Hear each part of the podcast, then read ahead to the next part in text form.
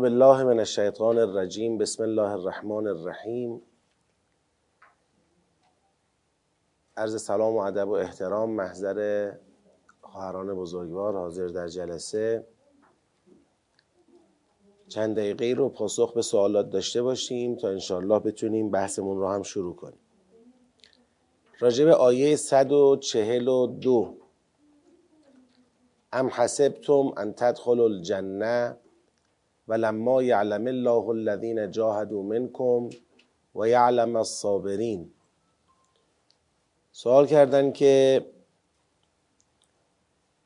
ما در کلاس ظاهرا اینطور گفتیم وجه عطف یعلم الصابرین به قبلش که گفتیم لما یعلم الله الذین جاهدوا منکم و یعلم الصابرین، این است که منظور از صبر همان ایستادن در مسیر جهاد است. و اینجا گرهی هم ما زدیم با سوره 47 که گاهی ممکن است کسی مجاهد باشد ولی صبر نداشته باشد. بعد یه نکته ادبی رو ذکر کردن، لما یعلمه به خاطر حرف جهد لما مجزوم شده و به خاطر التقاء ساکنین کسره گرفته و اگر قرار باشد که یعلم الصابرین را به آن عطف کنیم باید فعل یعلمه هم کسره می گرفت، یعنی می شد لما یعلم الله و یعلم الصابرین. با توجه به این نکته ادبی می توان گفت حالا که فعل یعلم الصابرین به خاطر ان ناصبه مفتوح شده، آیا می توانیم این فعل را هم عطف به غایات مذکور از اهداف الله تعالی بدانیم، آنجا که فرمود تلک الایام نداولها بین الناس ولیعلم الله الذین آمنوا ولیمحص و یعلم الصابرین؟ اینطور سوال در واقع اینه، ببینید ام حسبتم ان تدخلوا الجنه ولما یعلم الله الذین جاهدوا منکم و یعلم الصابرین. ما گفتیم یعلم الصابرین عطف به یعلم الله، لما یعلم الله الذین جاهدوا منکم و یعلم الصابرین. نکته ادبی که متذکر شدند این است که یعلم الصابرین منصوب یعلمه نصب گرفته، ان ناصبه داره، یعنی گویا و ان یعلم الصابرین، در حالی که یعلم الله لما یعلم الله اونجا مجزومه، لما بر سرش اومده و مجزومه، در حقیقت حرکتش ساکنه، به خاطر التقاء ساکنین کسره گرفته. میگن اگر یعلم الصابرین عطف به یعلم الله باشد باید اینم میشد یعلم الصابرین، نه اینکه میشد یعلم الصابرین. لما یعلم الله الذین جاهدوا منکم و یعلم الصابرین. خب حالا که یعلم الصابرین نشده پس نتیجه دیگری میگیریم، نتیجه میگیریم که این یعلمه به یه جای دیگری عطفه. حالا کجا رو پیشنهاد دادن؟ میگن برگردید به اون جایی که گفت و تلک الایام نداولها بین الناس ولی یعلم الله الذین آمنوا و یتخذ منکم شهدا والله لا یحب الظالمین وَلَيُمَحِّصَ اللَّهُ الَّذِينَ آمَنُوا وَيَمْحَقَ الْكَافِرِينَ وَيَعْلَمَ الصَّابِرِينَ أَمْ حَسِبْتُمْ أَنْ تَدْخُلُوا الْجَنَّةَ وَلَمَّا يَعْلَمِ اللَّهُ الَّذِينَ جَاهَدُوا مِنْكُمْ وَيَعْلَمَ الصَّابِرِينَ. این لما یعلمه رو از روش عبور کنیم، یعلم الصابرین رو متصل کنیم به یمحق الکافرین، یمحص الذین آمنوا، لیعلم الله الذین آمنوا و اینطور. خب ببینید از نظر ادبی شاید بگیم این یک مقدار به لحاظ ادبی تکلفش کمتره، چون دیگه ما برای نصب یعلمه در این آیه مشکلی برخورد نمی کنیم. آقا یعلم الصابرین چرا منصوب شده؟ میگیم عطف شده به یمحق الکافرین. اون چرا منصوب بود؟ یمحق الکافرین عطف شده به لیمحص الذین آمنو، لیمحص عطف شده به لیعلمه، اینا همه عن ناصبه بر سر خود دارند. لأن يعلم الله الذين آمنوا یتخذ منکم شهدا ولی یمحص الله الذین آمنوا و یمحق الکافرین. اینم به یعلم الصابرین. از نظر ادبی تکلفمون کمتر میشه انگار، ولی یک تکلف محتوایی و حتی یک تکلف ادبی پیدا میکنیم. تکلف محتواییمون اینه که خب تو همین آیه ام حسبتم ان تدخلوا الجنه، اون ریتم یعلمه ها را چیکار کرده؟ ریتم اون افعال منصوب را شکسته، یعنی اون تموم شده انگار. این که میگفت لیعلم الله و یتخذه و یمحصه یمحقه، حالا میگه ام حسبتم ان تدخلوا الجنه و لما یعلم الله الذین جاهدوا منکم و یعلم الصابرین. انگار یه دفعه اون ریتم شکسته، ولی ما میخوایم یعلم الصابرین رو بریم بچسبونیم به اون یمحقه، بریم بچسبونیم به اون افعال قبلیش، یمحصه، نمیدونم یتخذه، بازم یعلمه، به اون چهار تا فعل منصوب قبلی. و تکلیف این ام حسبتم اینجا چی میشه؟ برای چی اومد؟ ام حسبتم ان تدخلوا الجنه و لما یعلم الله الذین جاهدوا منکم. تمام؟ یادتون هست گفتم به یمحق الکافرین، حالا و یعلم الصابرین. یه همچین شکست محتوایی رو ما اینجا با این نوع عطف در واقع باش روبرو میشیم.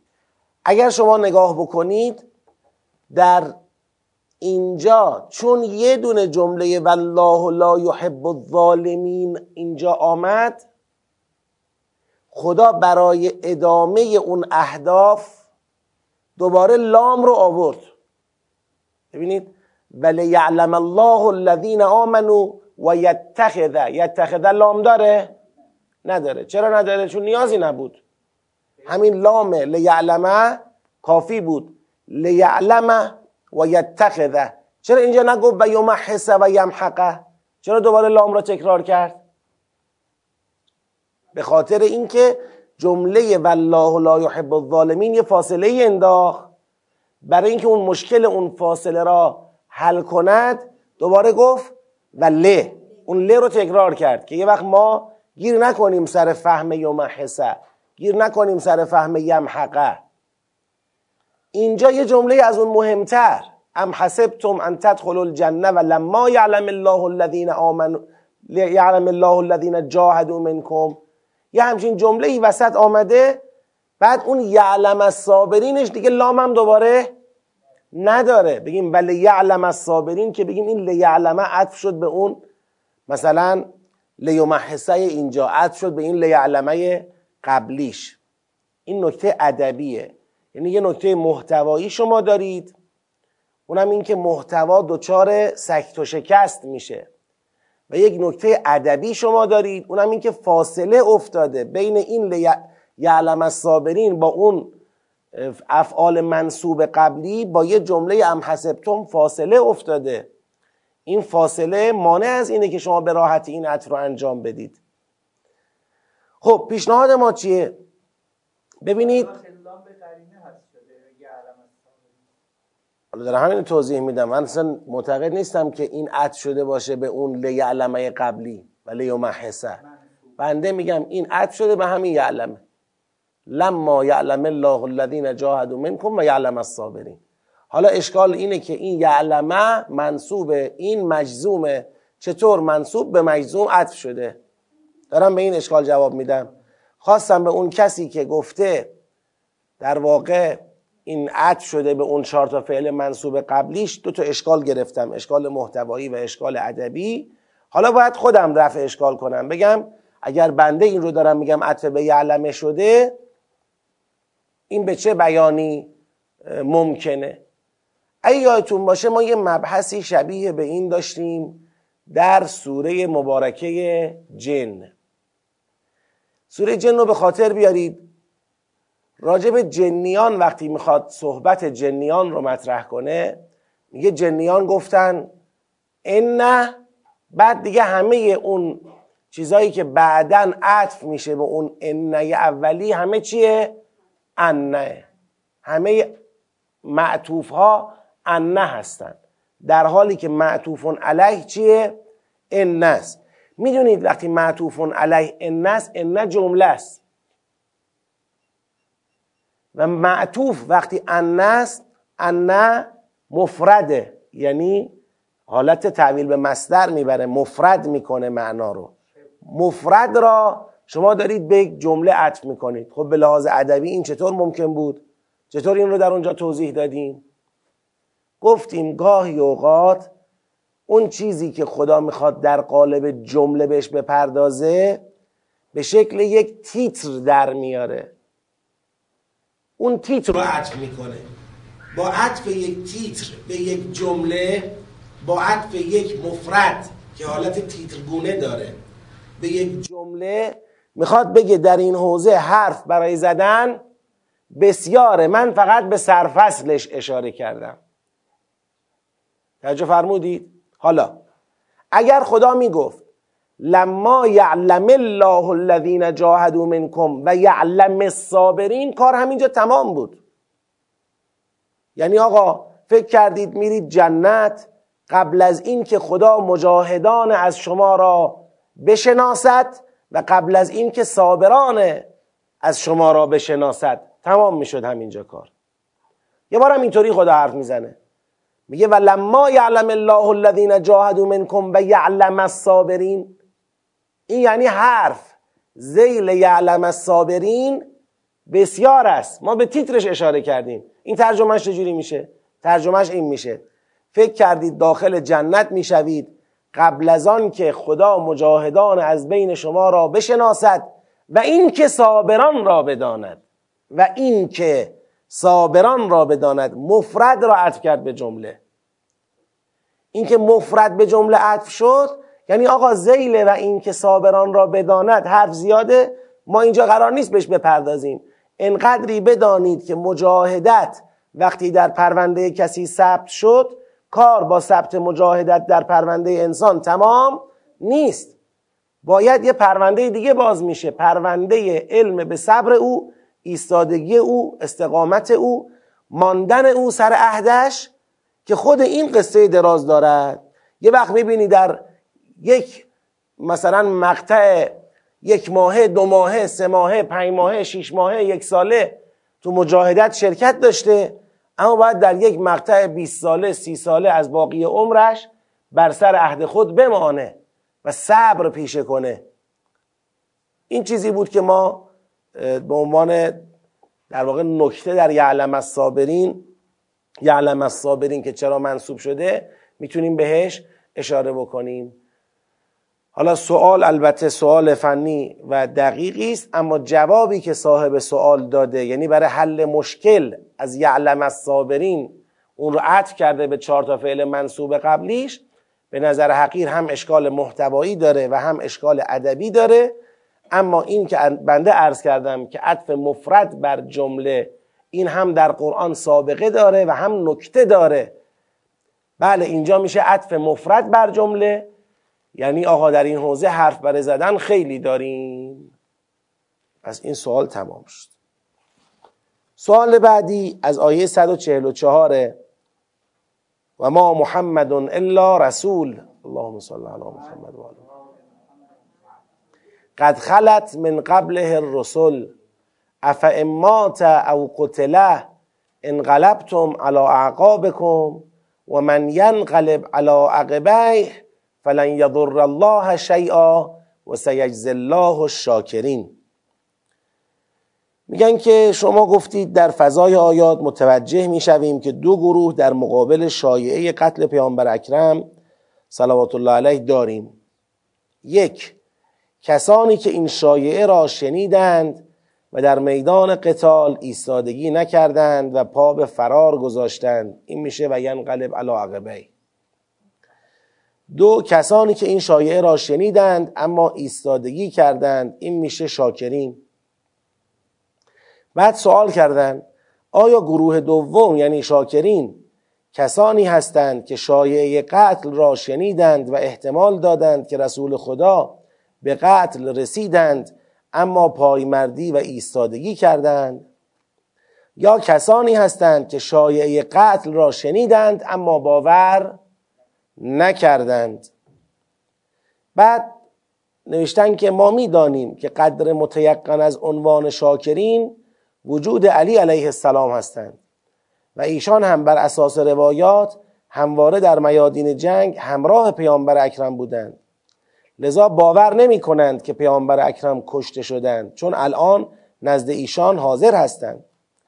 بنابر مطالب فوق الذکر آیا می توان نتیجه گرفت که گروهی از شاکرین که شایعه قتل را باور کردند اما در میدان جهاد ماندند یک عامل درونی برای ایستادگی داشتند که هرچند که پیامبر اکرم کشته شدند اما ما باید به وظیفه خود عمل کنیم، اما گروهی از شاکرین که شایعه را شنیدند و آن را باور نکردند یک عامل بیرونی برای پایمردی داشتند و آن هم وجود خود پیامبر اکرم بود که نزد ایشان حضور داشتند و دیدند که ایشان نمردند. خب صاحب سوال در واقع میخواد بگه شاکرین رو به دو قسمت تقسیم کنید. شما درباره شاکرین یک کلام گفتید، شاکرین اونایی بودند که شایعه قتل را شنیدند ولی شایعه قتل را شنیدند اما به پایمردی خود ادامه دادند، یعنی قتل پیامبر را دلیل بر کوتاهی نیافتند که بخوان کوتاهی بکنن از وظیفه خودشون در میدان قتال. میگن شما بیاد اینو دو تیکش کنید، بگید شاکرین اعمند از کسانی که شنیدند و باور نکردند و یا کسانی که شنیدند باورم کردند اما به وظیفه خود در میدان جهاد عمل کردند. این رو اعم بدانید از این دو گروه. خب بنده عرض میکنم اولا این سطح این دقت فراتر از تدبره که حالا مثلا شاکرین را بیایم به دو گروه تقسیم بکنیم و اینا. خیلی من این دقت رو یه مقدار عمیق‌تر یافتم، حداقل توی نگاه اول. حالا شاید بعداً بیشتر تحمل کنیم، نظرمون کم عوض بشه. سطحش یه مقدار فراتره، یعنی نگاه اشاریه یه مقدار تا نگاه عبارتی. ما میتونیم بگیم شاکرین غیر اونایی که شنیدند و پا به فرار گذاشتن. حالا اونایی که شنیدن پا به فرار گذاشتن میشن اون متخلفین این صحنه، اونایی که شنیدن ولی به جهاد ادامه دادن میشن کیا؟ شاکرین. حالا با این بیان شما بله میتوان گفت شاکرین اعمند از اونایی که شنیدن باور نکردن یا اونایی که شنیدن باورم کردن ولی اعتنایی به این مسئله نکردن و به وظیفه خود عمل کردند. اشکالی نداره، این مصادیق رو هم براش قبول میکنیم. اما اون چه که در ظاهر کلام برمیاد در مقام تختعه کسانی که پا به فرار گذاشتن، خدا چی میگه در مقام تختعه؟ آیا در مقام تختعه میگه چرا باور کردید؟ یا در مقام تختعه میگه فرض کنیم اصلا ایشون مرد یا کشته شد، چرا با پا به فرار گذاشتید؟ یعنی مسئله خدا با اون گروه متخلف باور کردن اون شایعه یا باور نکردنش نیست. مسئله خدا با گروه متخلف اینه که بر فرض که اصلا این شایعه راست هم بود، اصلا شنیدن که هیچی، بر فرض که دیدید پیغمبر جلو چشمتون شهید شدن، کشته شدن، آیا این وظیفه شما را از ادامه پایمردی و جهاد و قتال از رودوشتون بر میداره؟ چرا میدان رو خالی کردید؟ حالا اصلا پیغمبر فرض کنیم کشته شد، یعنی خدا مرد، نعوذ بالله، و ما محمد الا رسول قد خلت من قبله الرسل افئن مات او قتل انقلبتم علی اعقابکم. پس ببینید اگر وجه تختعه را ببینید، اون وقت نقطه مقابل این تختعه کیا هستن؟ شاکرین. شاکرین، حالا شما فرض کنید میخواید بگید شاکرین اونایی که شنیدن باور نکردن، چرا؟ چون دیدن حضرت اینجا وایساده. این مدح داره؟ این دیگه اینجا مدح پیدا میکنه؟ دیگه مدحی پیدا نمیکنه که، به خاطر اینکه آقا خب طبیعیه اونایی که مثل اینکه اینجا داریم یک صحه میگذاریم، آیه عده‌ای که شنیدن پیغمبر رو جلوی چشمشون نمیدیدن حق داشتن بالاخره اونا فرار کنن، چون باور کردن که پیغمبر مرده، از دنیا رفته. اما یه عده‌ای هم بودن اینا با دروغ میگن پیغمبر اومد. اینا اینجا وایساده، این که پیغمبر اینجاست و منم وایسادم اینجا، دیگه تو این سیاق این مدحی پیدا نمیکنه. لذا ظهور اولیه شاکرین کسانی هستند که شایعه را شنیدن اما اعتنا به این شایعه نکردن، صرف نظر از اینکه شایعه راسته یا دروغه به جهاد خود ادامه دادن. با خودشون گفتن گیرم که راست هم باشد، نه اینکه باور کردن، گیرم که راست هم باشد، اما ما وظیفمون ادامه جهاده. حالا تو این فضا بحث علی علیه السلامو که صاحب سوال مطرح فرمودن، که ما میدانیم حضرت علی تو همه جنگ‌ها همراه پیغمبر بودن. همراه پیغمبر بودن حضرت در جنگ‌ها به معنی این نبوده که همیشه چسبیده شونه به شونه پیغمبر بوده باشن، همراهی کردن با پیغمبر در جنگ‌ها. والا جنگه، مثلا حضرت وایس بغل دوش پیغمبر این ور اون ور نره، خب این از کجا ثابته چنین چیزی؟ یعنی من میخوام بگم درباره حضرت علی علیه السلام هم ما نمیتونیم قاطعانه بگیم بله اما ایشون جزء شاکرینند، ولی چون کنار پیغمبر بودن هیچ وقت این شایعه را باور نکردن. نه، ایشون هم در اثناء جنگ ای بسا از پیامبر فاصله بگیرن و در یک جناح دیگری از میدان به مدیریت جنگ بپردازن و شایعه به گوش ایشون هم بخوره. ایشون هم جزء شاکرینی هستند که شایعه را شنیدند اما اعتنایی به اون نکردند و به جهاد خود ادامه دادند. لذا مصداق بارز شاکرین هم تو این سیاق خواهند بود. خب، اعوذ بالله من الشیطان الرجیم، بسم الله الرحمن الرحیم، الحمد لله رب العالمین و صلی الله علی سیدنا و نبینا حبیب اله العالمین ابی القاسم المصطفى محمد و علی آله الطیبین الطاهرین و لعنت الله علی اعدائهم اجمعین من الان الی قیام یوم الدین. عرض سلام و ادب و احترام مجدد خدمت خواهران و برادران بزرگوار، کسانی که تازگی به جمع ما پیوستند، کسانی که از طریق پخش زنده دنبال میکنن برنامه رو. انشاءالله که خدا به همه شما توفیق بندگی، توفیق معرفت بالاتر، انس بیشتر با کلام خودش رو عنایت بکنه و شما و ما رو انشاءالله خدا با قرآن کریم محشور کنه به برکت صلوات بر محمد و آل محمد.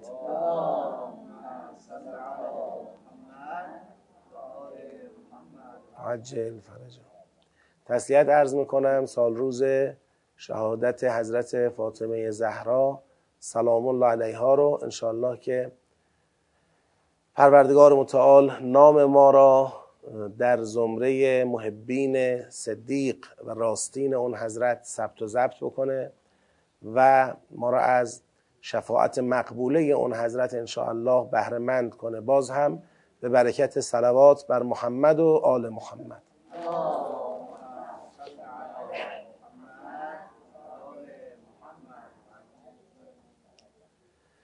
خب، ما بحثمون در سوره مبارکه آل عمران در مرحله 2 و 3 هست، شناسایی و جمع‌بندی سیاق‌ها.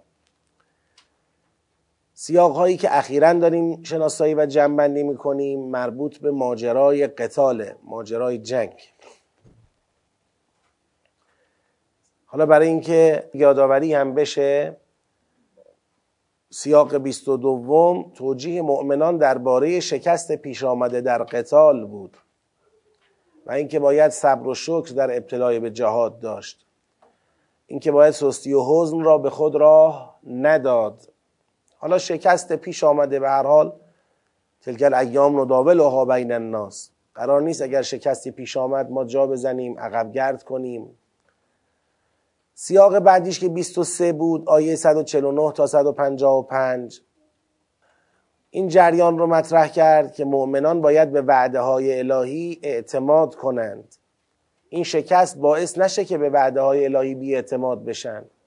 کافران تلاش می کنند مؤمنان را به وعده های الهی بی اعتماد کنند. اگر مؤمنان از کفار اطاعت کنند ممکنه با کافران در این مسئله هم نوا و همسو بشن، لذا باید از اطاعت کفار دست بکشن و همچنان با قوت قلب به وعده های خدا اعتماد کنند. تا اینجا رو خوندیم. اما سیاق 24م که الان باید شناسایی کنیم از آیه 156 تا 160 دیگه تا کجا؟ تا 158. خب پس دو قول شد، 158 160. آیه 156 اینه که یا ایها الذین آمنوا لا تکونوا کالذین کفروا و قالوا لاخوانهم اذا ضربوا فی الارض او كانوا غزا لو كانوا عندنا ما ماتوا و ما قتلوا لیجعل الله ذلك حسرة فی قلوبهم والله یحیی و یمیت والله بما تعملون بصیر ولئن قتلتم فی سبیل الله او متتم لمغفرة من الله و رحمه خیر مما یجمعون ولئن متتم او قتلتم لإلی الله تحشرون. تا اینجا که اتصالات واضحه. بعد میگه فبما رحمة من الله لنت لهم ولو كنت فظا غلیظ القلب لانفضوا من حولك فاعف عنهم واستغفر لهم وشاورهم في الامر فاذا عزمت فتوکل علی الله ان الله يحب المتوکلین. خب آیه 159 به چه بیانی به آیه 158 متصله؟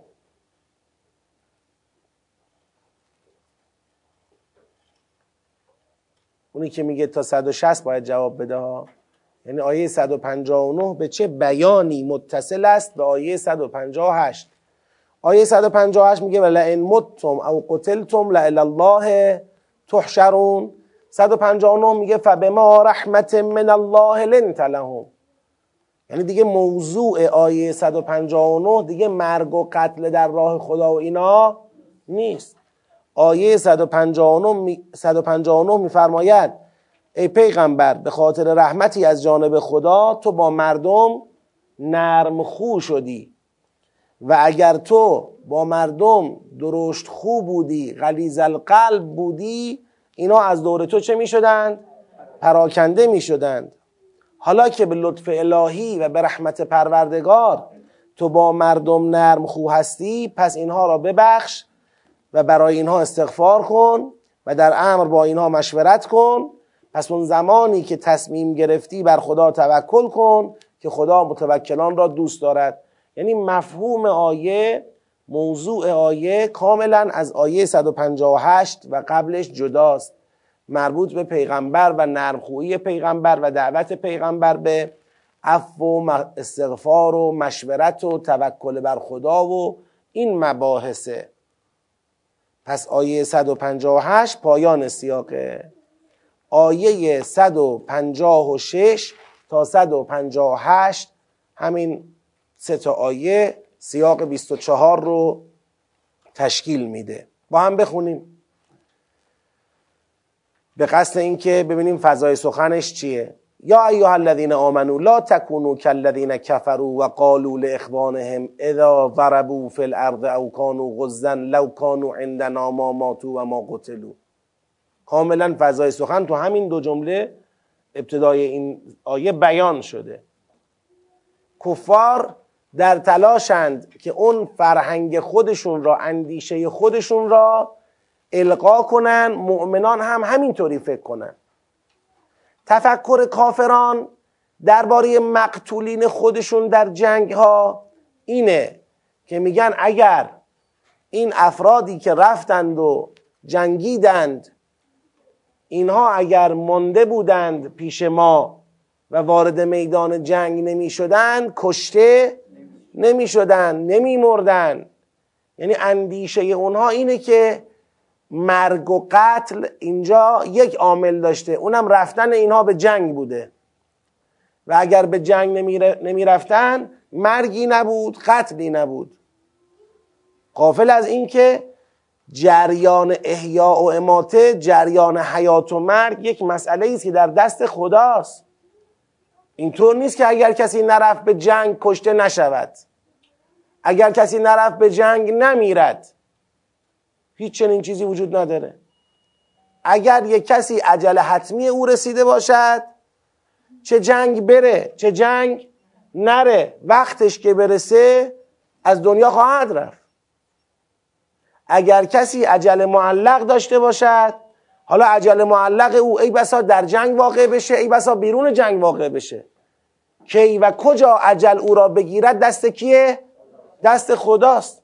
کی میتونه به کسی راجب کشته شده های در جنگ بگه اگر جنگ نمی رفتن الان نمرده بودن، الان پیش ما بودن؟ کی میتونه همچی حرفی بزنه؟ یه وقت میبینی با یک حادثه ای ده ها هزار نفر آدم از دنیا رفتن، جنگی هم در کار نبوده. اصلا نمی شود راجع به این مسئله، این در حوزه خداست. خب پس فضای سخن همچنان مثل اون بحث قبلیه که در بحث قبلی چی بود اگه یادتون باشه؟ بی‌اعتمادی به وعده های الهی ناشی از اطاعت کافران بود. اینجا بازم ناشی از اطاعت کافران یه چیزی رو داریم، اما اون حسرته، یه حسرتی به خاطر کشته شدن در واقع مؤمنان ناشی از تقلید از فرهنگ کفار. یعنی فرهنگ کافرانه داره تلاش میکنه که مؤمنان را به خاطر کشته شدن برادرانشون در جنگ به حسرت بکشانه، به افسوس و آه بکشانه که اگر چنین اتفاقی افتاد طبیعتاً اینا پاهاشون میلرزه، فردا دیگه برای اطاعت دوباره از پیغمبر پیش قدم نخواهند شد. میگن آقا ما دیروز اطاعت کردیم، رفتیم جنگ، کشته شدیم، چرا امروز دوباره این کار رو بکنیم؟ اگر دیروز اونایی که رفتن و پیغمبر حرف او رو گوش نداده بودن، کنار ما مونده بودن، اینا کشته نمی شدن. پس ما هم همینطوری باشیم، ما هم حرف پیغمبر رو گوش نکنیم. ایناست. پس فضای سخن معلومه، مشابهت اندیشه با کافران بر سر تحلیل قتل کشته شده های در میدان جنگ که تحلیل کافرانش همون تحلیلی است که دست خدا رو در احیا و اماته نمی بیند و اینطور تحلیل میکنه که اگر نرفته بودند اینا الان زنده بودند و کنار ما بودند. این فضاشه. خداوند چه جوابی میده؟ بخونیم. ای کسانی که ایمان آوردید، مانند کافران نباشید. لا تکونو کالذین کفروا و قالو. یعنی اینجا مانند کافران نباشید در یک وجه خاصه. شاید شما مانند کافران نیستی در فرض کنید اصل نگاه توحیدی، کافی نیست. شاید مانند کافران نیستی در اصل باور به پیغمبر و قرآن، کافی نیست. شاید مانند کافران نیستی در این که داری نماز میخونی، روزه میگیری، زکات میدی، کافی نیست. در این موضوع هم که الان من میخوام بگم نباید مانند کافران باشید. در کدوم موضوع؟ لا تکونو کالذین کفروا و قالوا لاخوانهم اذا ضربوا فی الارض او کانوا غزا لو کانوا عندنا ما ماتوا و ما قتلوا. میگه کافران اونایی هن که درباره برادران خودشون، قالوا لاخوانهم اذا ضربوا فی الارض، اون وقتی که این برادران این کفار در زمین چیکار کردن؟ تگه طریق و تگه مسیر کردن. ضربوا فی الارض، یه سفری رفتند، تو اون سفر مردند، تصادف کردن، مردن، راهزن بهشون زد، کشتشون. رفته بود تجارت کنه دیگه برنگشت. او کانو غزن، یا برادرانشون، غزا جمع غازیه به معنی جنگنده، رزمنده و جنگنده بودند، رفتن تو میدان جنگ، اونجا کشته شدن، اونجا از دنیا رفتن. کافران درباره اینا میگن لو کانو عندنا، اگر نرفته بود این سفر را، اگر نرفته بود به میدان جنگ، ما ماتو، کشته یعنی نمی مردند ما ماتو نمی مردند و ما قتلو و کشته هم نمی شدن. پس اندیشه کافران اینه. الان فرض بفرمایید نشستیم سر جامون، یه نفر از اعضای فامیلمون، یکی از برادرانمون، خواهرانمون، فرزندانمون میگه که من میخوام برم، فرض بفرمایید من میخوام برم یه تجارتی بکنم، برم فرض کنید تا ترکیه فلان جنس رو ببرم، فلان جنس رو بیارم، برم تا عراق فلان تجارت رو انجام بدم، میخوام برم اربعین، میخوام برم زیارت. یک عده هستن که فکر میکنن این رفتنه بالاخره خود رو در معرض چی قرار دادنه؟ خطرات و آسیب‌ها و مسائل ناشی از این. یا میخوام برم جنگ، میخوام برم سوریه. اصلا سوریه میخوام برم تو ذهنم مساویه با اینکه پس یعنی من میخوام برم چی بشم؟ کشته بشم، میخوام برم بمیرم، میخوام برم تجارت کنم بمیرم انشالله برگردم، مثلا اینجوری تو ذهن بعضیا مساوی با اینه. اگرم او رفت و احیانا در رفت و آمدش یه اتفاقی براش افتاد، مرد یا کشته شد، برمیگرده میگه که اگه نرفته بود الان اینجا پیش ما بود. لو کانو اندنا ما ماتو، اگه پیش ما مونده بود نرفته بود نمرده بود، اگه پیش ما بود نرفته بود کشته نشده بود، الان اینجا نشسته بود داشت کنار زن و بچهش یا کنار مثلا شوهرش و فرزندانش یا کنار پدر و مادرش، کنار نمیدونم چه داشت، بالاخره سر سفره بود. حیف که گوش نکرد رفت و اینجوری جون خودش از دست داد. این یه روحیه کافرانه است. اینجوری نباشید. این چه منطقیه؟ این منطق ایمانی نیست. نماز داری میخونی باشه، روزه میگیری باشه، خدا پیغمبر رو قبول داری باشه، اینم نباید مثل کفار باشی. این تفکر، این نوع نگاه به زندگی و به حیات و مرگ نوع نگاه کافرانه است. آقا رفته سفر، رفته جنگ، رفتن به سفر و رفتن به جنگ مساوی با خود رو در معرض مرگ و قتل قرار دادن نیست. ای بسا برود و بمیرد، ربطی نداره، اگر قرار بود بمیره میمیره. آقا عجله معلقو چی میگی؟ حالا بله راجع به عجله حتمی قبول میکنیم، میگیم اگر کسی عجله حتمی او برسد بالاخره هر جا باشد این عجل او را میگیرد. کسی عجلش برسه، اون عجله مسمای او برسه، تو خونش خواب باشه، تو میدون جنگ باشه، نمیدونم تو بیمارستان باشه، فرق نمیکنه کجاست، عجله مسما برسه او رو میگیره. اما یه عجله معلق داریم زیر عجله مسماست. ای بسا این آدم برود جنگ عجله معلقش او را بگیرد، نرود جنگ هنوز تا عجله مسما بگید فرصت داشته باشه. اینو چی میگی؟ شما میتونی تضمین بدی که اگر جنگ نره عجله معلقی برای تو خونش نداره؟ میتونی تضمین بدی که اگر سفر نره عجله معلقی برای رد شدن از خیابون نداره؟ نمیتونی چنین تضمینی بدی. لذا اگر یه نفری با نگاه الهی به موضوع نگاه کنه، هیچ وقت نگاه الهی اقتضاش این نیست که جلوی فعالیت و مجاهدت مردم را بگیرید از ترس مرگ و قتل. سفر نرو میمیری، جنگ نرو کشته میشی. جامعه رو به انفعال میکشونه این تفکر. باید مردم فعالیت کنن، کار کنن، سفر برن، جنگ برن، جامعه رو پیش ببرن. این تفکر کافرانه است. این تفکر رو کنار بگذارید. پس یا ایها الذین آمنو لا تکونوا کالذین کفروا و قالوا لاخوانهم اذا ضربوا فی الارض او کانوا غزا لو کانوا عندنا ما ماتوا و ما قتلوا. مثل کافران نباشید که به برادرانشون اون وقتی که در زمین سفر کردند یا رزمنده بودند گفتند، درباره برادرانشون گفتند که لو کانو اندنا، اگر پیش ما بودند ما ماتو، نمی مردند و ما قتلو، و کشته نمی شدند. میگه مومنان میدونید چرا این تفکر باطل در قلبشون هست، در فکر کفار هست؟ لیجعل الله ذلک حسرة فی قلوبهم. خدا میخواد اینطوری در قلوب کافران حسرت قرار بده. خدا به این که کافران اینجور فکر کنن راضیه. تو کافری همینجوری فکر کن که بسوزی، همینجوری فکر کن. اما شما که مؤمنید لطفا اینجوری فکر نکنید که بسوزید، که حسرت بیجا بخورید.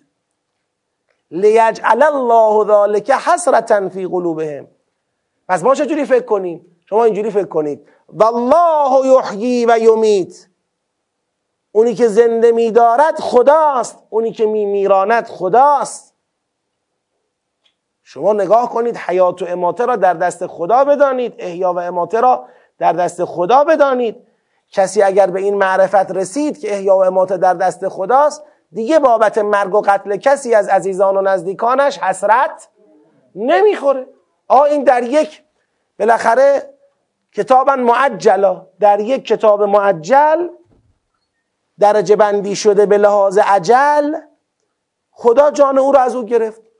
آخ بچه من اگر نرفته بود الان مثلا با دوستاش بازی، مثلا اینجا زنده بود. آخ نمیدونم شوهر من، آخ زن من، آخ برادر من. این تفکر بذار کنار. از دست خدا کسی در نرفته. همون خدایی که جان او را اونجا تو اون بازی، تو اون تجارت، تو اون جنگ، تو اون چه و تو اون چه گرفت، جای دیگه هم میتونست بگیره. تو چه میدانی به عجل حتمی گرفت یا به عجل معلق گرفت، و چه میدانی اگر اون عجل معلق نبود عجل معلق دیگری در کار نبود. و تازه تهش بالاخره احیا و اماته به اراده او داره اتفاق میفته، به شما ربطی نداره. بله، این غیر از مسئله القاء به دست خیشتن کسی خود رو به دست خود به هلاکت انداختن ها. سفر و جنگ مساوی با القاء به هلاکت نیست. حالا کسی داره القاء به هلاکت میکنه، مثلا فرض کن هی میگه که آقا بی احتیاطی نکن با ماشین، بی احتیاطی نکن با موتور، بی احتیاطی نکن با آتیش، اینقدر مواد محترقه تو خونه جمع نکن، یه بلای سرت میاد. حالا اینجا یه بحث جداگانه، این خودشو داره در معرض این خطر جانی قرار میده. اما این چی میگه؟ میگه اذا ضربوا فی الارض او کانوا غزا. بعد خدا میفرماید و لئن قتلتم فی سبیل الله، مؤمنان شما این را بدانید اگر در راه خدا کشته شدید، او متتم یا مردید، اینم به قرینه سیاق میشه، او متتم فی سبیل الله. یک کسی ممکنه در راه خدا داره زندگی میکنه اما کشته نشد، در راه خدا مرد. بدانید لمغفرة من الله و رحمه، مغفرت از جانب خدا و رحمت خدا، خیر مما یجمعون، از آنچه بقیه جمع میکنند بفرمایید بهتره. من در دور اول توضیح دادیم این آدم در راه خدا کشته شد، این آدم در راه خدا مرد، اگر زنده مانده بود ای بسا فلان خدمات رو انجام میداد و فلان پاداش ها نصیبش میشد، یه چیزی گیرش میومد در ادامه زندگیش. مثلا تو فاصله عجل معلق تا عجل مسماش که 10 سال بود، ای بسا میموند یه کتاب دیگه هم مینوشت، ای بسا میموند یه خدمت دیگری هم به بندگان خدا میکرد، 4 تا پروژه اسکان اجرا میکرد، کلی ثواب گیرش میومد. میگه آقا لمغفرة من الله و رحمه، برای اونی که در راه خدا کشته شد یا مرد، مغفرت و رحمت خدا خیر مما یجمعون، از چیزی که اون نمرده ها و کشته نشده ها در اون فاصله میخوان جمع کنن چیه؟ بهتر و بالاتره. یعنی در راه خدا کشته شدن یا در راه خدا مردن حسرت هیچ جوره نداره. و لئن متتم او قتلتم، یقین داشته باشید که اگر مردید یا کشته شدید، لإلی الله تحشرون، قطعا به سوی خدا محشور میشوید. خدایی که چنین وعده ای داده، وعده مغفرت و رحمتی داده که مما یجمعون بهتر است. ببینید این تفکر اگر یک بار میخش در ذهن مؤمنان بخوره محکم، این مسئله رو باور کنن، دیگه ترس از مرگ و قتل برای انجام فعالیت در راه خدا چی میشه؟ رخت میبنده و میره. جامعه به یک نقطه شجاعت میرسه. دائما ترسیدن از اینکه میمیریم، کشته میشویم، مراقب باشیم، بشینیم، حالت انفعالی رو از جامعه میگیره. خب در 3 آیه خدا جلوگیری کرد از اینکه مؤمنان جهت هدایتی، معلومه دیگه جهت هدایتی همینه که این تفکر حسرت برانگیز کافرانه را مؤمنان بگذارن کنار. بازداری مؤمنان از تکرار سخن حسرت برانگیز کافران درباره کشته های خود. کافران میگویند اگر آنان نزد ما مانده بودند کشته نمی شدند و یا نمی مردند. این در حالی است که حیات و ممات به دست خداست و اگر شما در راه خدا کشته شوید یا بمیرید مغفرت خدا بهتر است از هر چه دیگران در این دنیا جمع می کنند. با این نگاه و با این معرفت جامعه را به نقطه فعال، به نقطه نترسیدن، شجاعت میرسونه. این همون آسیبیه که در جریان قرحی که اصابت کرد به مؤمنان در ماجرای قتال، این آسیب اگر مدیریت نشه جرأت مؤمنان از اعتماد به وعده های الهی و ورود به میادین سخت، قتال فی سبیل الله و اینا گرفته میشه. دیگه فردا با قاطعیت نمیتونن لبیک به پیغمبر بگن ما دیروز لبیک گفتیم کشته دادیم، ما دیروز لبیک گفتیم چقدر آدمامون تو میدان جنگ جانشون رو باختند، اگر لبیک نگفته بودیم الان اونا پیش ما بودند و مشکلی هم براشون پیش نیامده بود و این همه بزرگان رو از دست نداده بودیم و این تفکرها. اینا رو باید بگذارید کنار. لا تکونو کل از این تکرار، یعنی که از او داری تکرار میکنی، نه اینکه خودت تکرار میکنی. ما هم الگو گرفتن. آره. خب سیاق بعدی آیه 159 تا کجا؟ تا 160 64 آیه راجع به مرگ و قتله. اما ما یک فرمولی داریم، فرمول تعمیم، یعنی میتونیم یه چیز خاصی رو با یک دلیلی تعمیم بدیم، عمومیت بهش بدیم. اگر سوال اینطوری بپرسید آیا میشود این آیه را که درباره مرگ و قتل است به سلامتی و بیماری هم تعمیم داد یا به جراحات و قطع عضو و غیره هم تعمیم داد؟ بله میتوان. ملاک و معیارش یکیه. در همونطور که احیا و امات دست خداست، بیماری و شفا هم دست خداست. همونطور که احیا و امات دست خداست، قطع عضو شدن یا نشدن هم دست خداست. خسارت مالی کردن یا نکردن هم دست خداست. چون منات و معیار اینه که میگه کار دست خداست پس منفعل نشوید، با این منات و معیار قابل تعمیم هم هست. اما اون چه اون روز تو اون جامعه به طور برجسته داره و حتی در بین ما مهمترین مسئله‌ای که توقف ایجاد میکنه نگرانی از مرگ و قتل در راه خدا هستش، به خاطر همین رو این تأکید میکنه. خب 159 تا کجا؟ نه، اونی که رساله ها گفتن از ادله گفتن، یعنی خود قرآن کریم استطاعت را شرط میکنه. تو استطاعت در احادیث امنیت را شرط میکنه.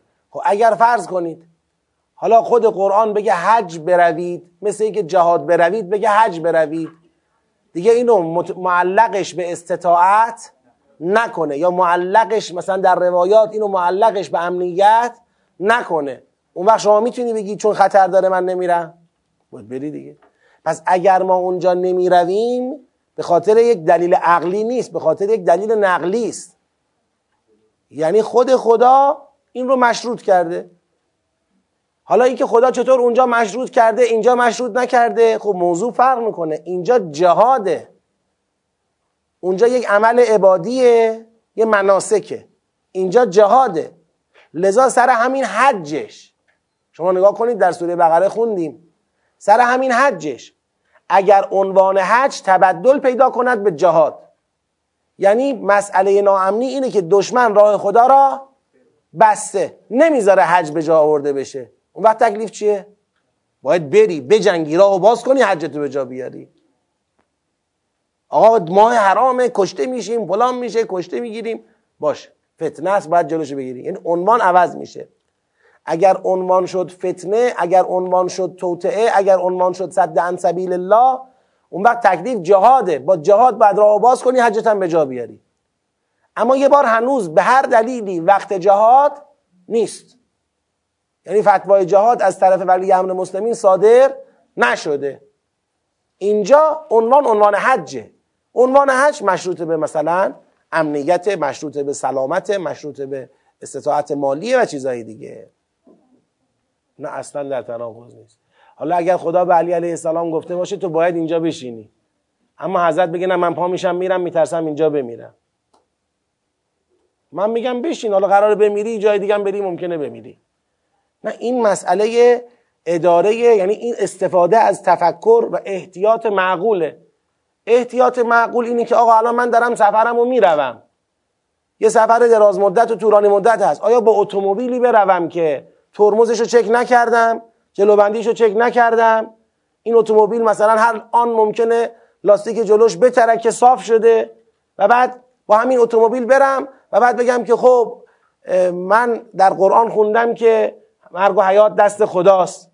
این همونی بود که من آخر صحبتم اشاره کردم، ولا تلقوا بایدیکم الی التهلکه.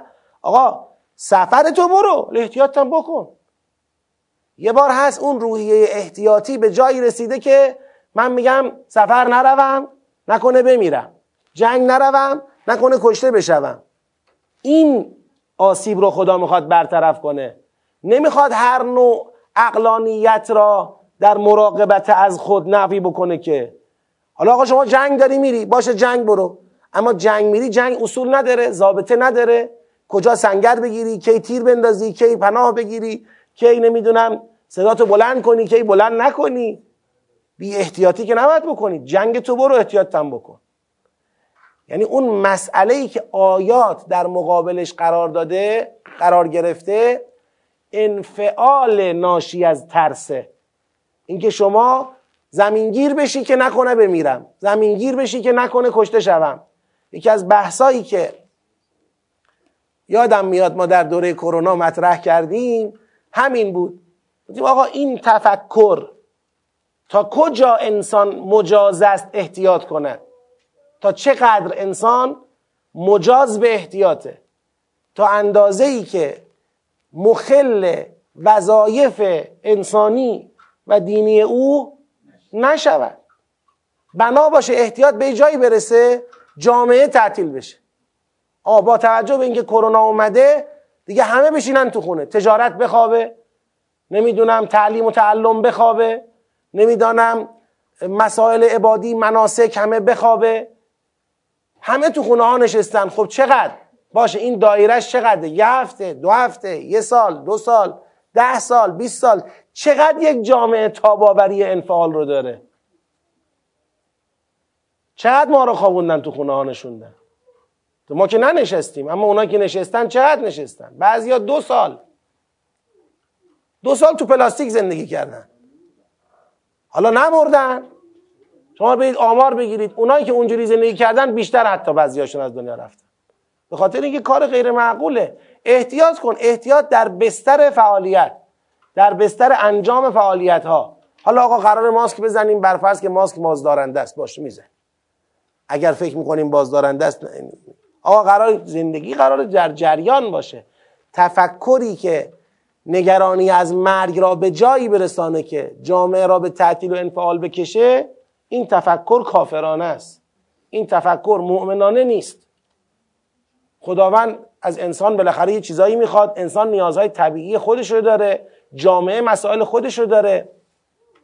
همین الان حالا انشالله تحلیلگرها باید وارد میدان بشن، خیلی چیزها باید تحلیل بشه. یعنی دوران پسا کرونا دورانیه که باید تحلیل بشه که آقا اون اشتباهات فاحشی که در مدل اداره جامعه در دوره کرونا اتفاق افتاد چه آثار مخربی را در جامعه ما داشت. اینو برن بررسی کنن، براش میشه دهها پایان نامه نوشت که چه اتفاقاتی افتاد. حالا مرگ و حیات بماند، از نظر فرهنگی چه آسیبهایی به جامعه زد. الان ببینید در دوره کرونا مردم را متقاعد کردن برای اینکه بچه‌هاتون درس بخونن همه را گوشی بخرید بیارید تو اینترنت. بچه‌ها را آوردن تو اینترنت. دوره کرونا تمام شد، میشه پس گرفت از بچه‌ها؟ اصلا خود معلمان، خود سیستم آموزشی هنوز این اینترنت رو رها نمیکنه.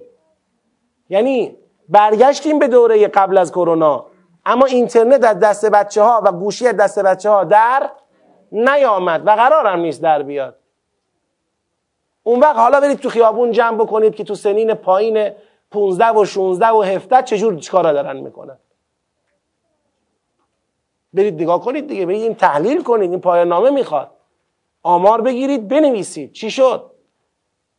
یه اتفاقاتی امروز تو جامعه داره میفته که هیچ جور توجیه، یعنی تا حالا تو جامعه ما سابقه نداشته و هیچ نوع توجیه عقلانی متناسب با بافت اجتماعی ما براش نیست. اون روز مثلا که در جامعه آمریکا فلان بچه رفت مادرش را که به مادرش گفت فلان چیو بده من برم بخرم، مامانه بهش پول نداد، مادر رو کشت، پول برداشت رفت خودش خریدشو انجام داد.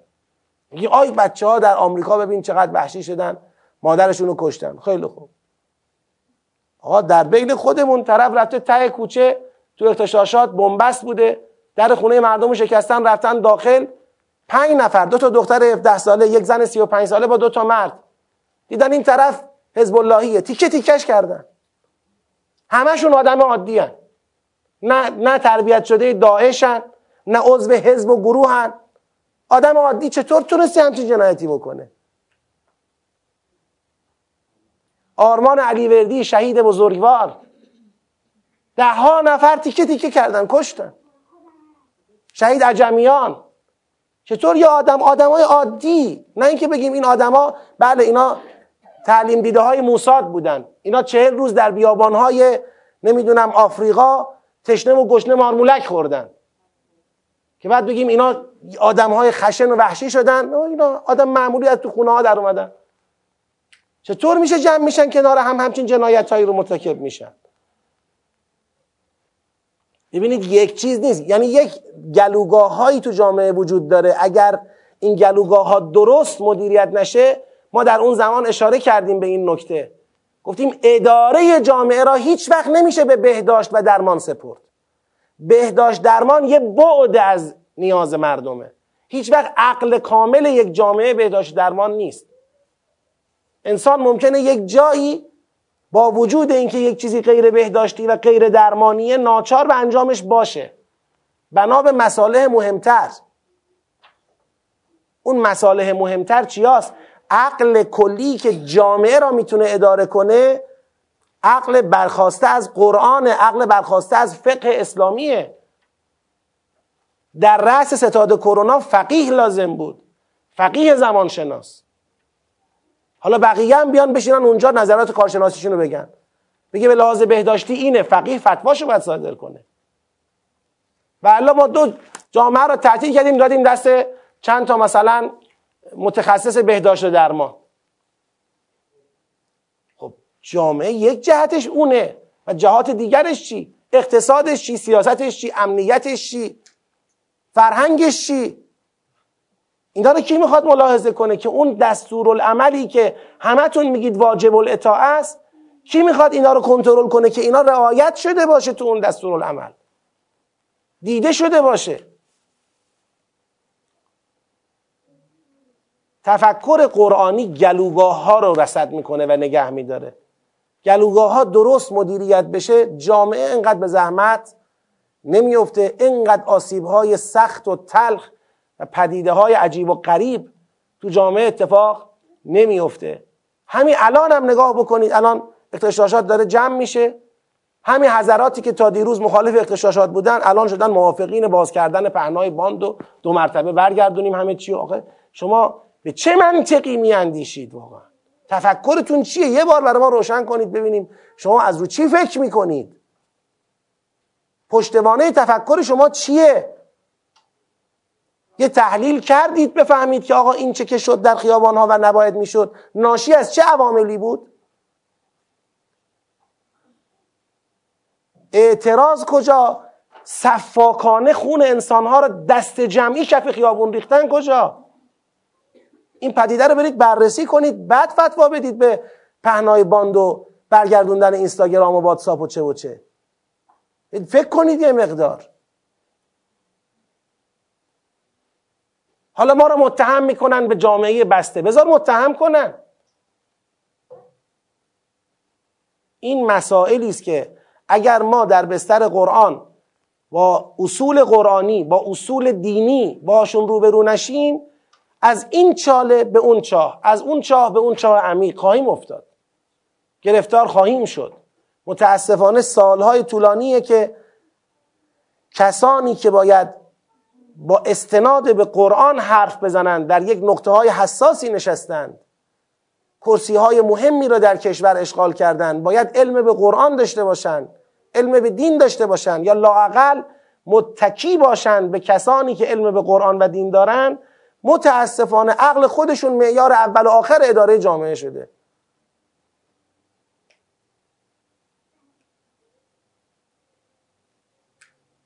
هیچ چیزی نداریم، انگار اصلا ما یاد موقع مجلس شورای اسلامی، اسلامیتون کو؟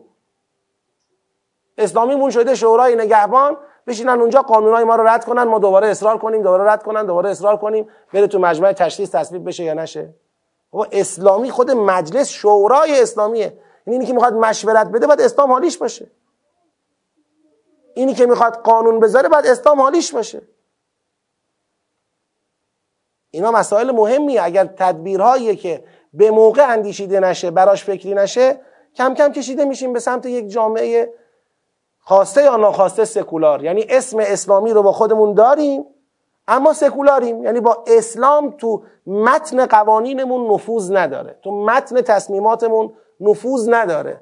خیلی قشنگ در دوره کرونا گفتن این چیزا به اسلام مربوط نمیشه، بشینید سر جاتون. 2 سال جامعهمون رو اداره کردن، هیچ کی هم نیست جواب بده که نتیجهش چی شد، پیامدهاش چی بود.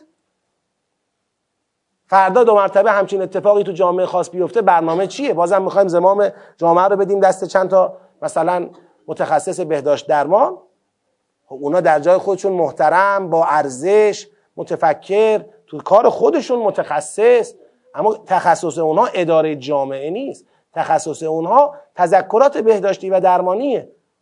اداره جامعه که آیا طرف همین اخیراً کلیپ پر کرد، گفتش که یک آدم عادیه که الان توی اخیراً میگه بنده بودم که تعیین میکردم کجا نماز جمعه برگزار بشه کجا نه، در حالی که شما ایشون هیچ کاره بود از نظر معرفت دینی. بنده میگفتم کدوم شهرها نماز جمعه داشته باشن کدوم شهرها نه. آقا شما اب نداره، شما میتونستی بگی به لحاظ فلان شاخصه بهداشتی یا درمانی پیشنهاد ما اینه، اما کی باید تصمیم میگرفت؟ شما. اینا مسئله است. بگذاریم. خب آیه 159 تا 100 یا 160 یا 168 4. خب 159 بخونیم. فبما رحمت من الله لنت لهم ولو كنت فظا غليظ القلب لانفضوا من حولك فاعف عنهم واستغفر لهم وشاورهم في الأمر فإذا عزمت فتوكل على الله إن الله يحب المتوكلين إن ينصركم الله فلا غالب لكم وإن يخذلكم فمن ذا الذي ينصركم من بعده وعلى الله فليتوكل المؤمنون وما كان لنبي أن يغل ومن يغلل يأت بما غل يوم القيامة ثم توفى كل نفس ما كسبت وهم لا يظلمون. خب ببینید، ما اگر آیه 159 و 160 را بهشون دقت کنیم، آخر آیه 159 گفته ان الله يحب المتوکلین، آخر آیه 60 گفته علی الله فلیتوکل المؤمنون. این فلیتوکل المؤمنون آیه 160 تکمله ان الله یحب المتوکلین آیه 159. در آیه 159 توکل رو از کی خواسته بود؟ از کی؟ از پیغمبر. در آیه 160 توکل رو از کی خواسته؟ از مؤمنان. در 159 میگه پیغمبر فاذا عزمت فتوکل علی الله ان الله یحب المتوکلین. یعنی داره به پیغمبر میگه که من میخوام سیر مفهومی رو براتون باز کنم. داره به پیغمبر میگه پیغمبر توکل بر خدا کن وقتی تصمیم گرفتی، مشورت کن با مؤمنین، اما وقتی تصمیم گرفتی بر خدا توکل کن که خدا متوکلین را دوست داره. اما این کدوم پیغمبره که حالا قراره تصمیم بگیره بر خدا توکل کنه؟ این پیغمبری است که مؤمنان دلشون به تبعیت از او خیلی الان دیگه قرص نیست. چرا؟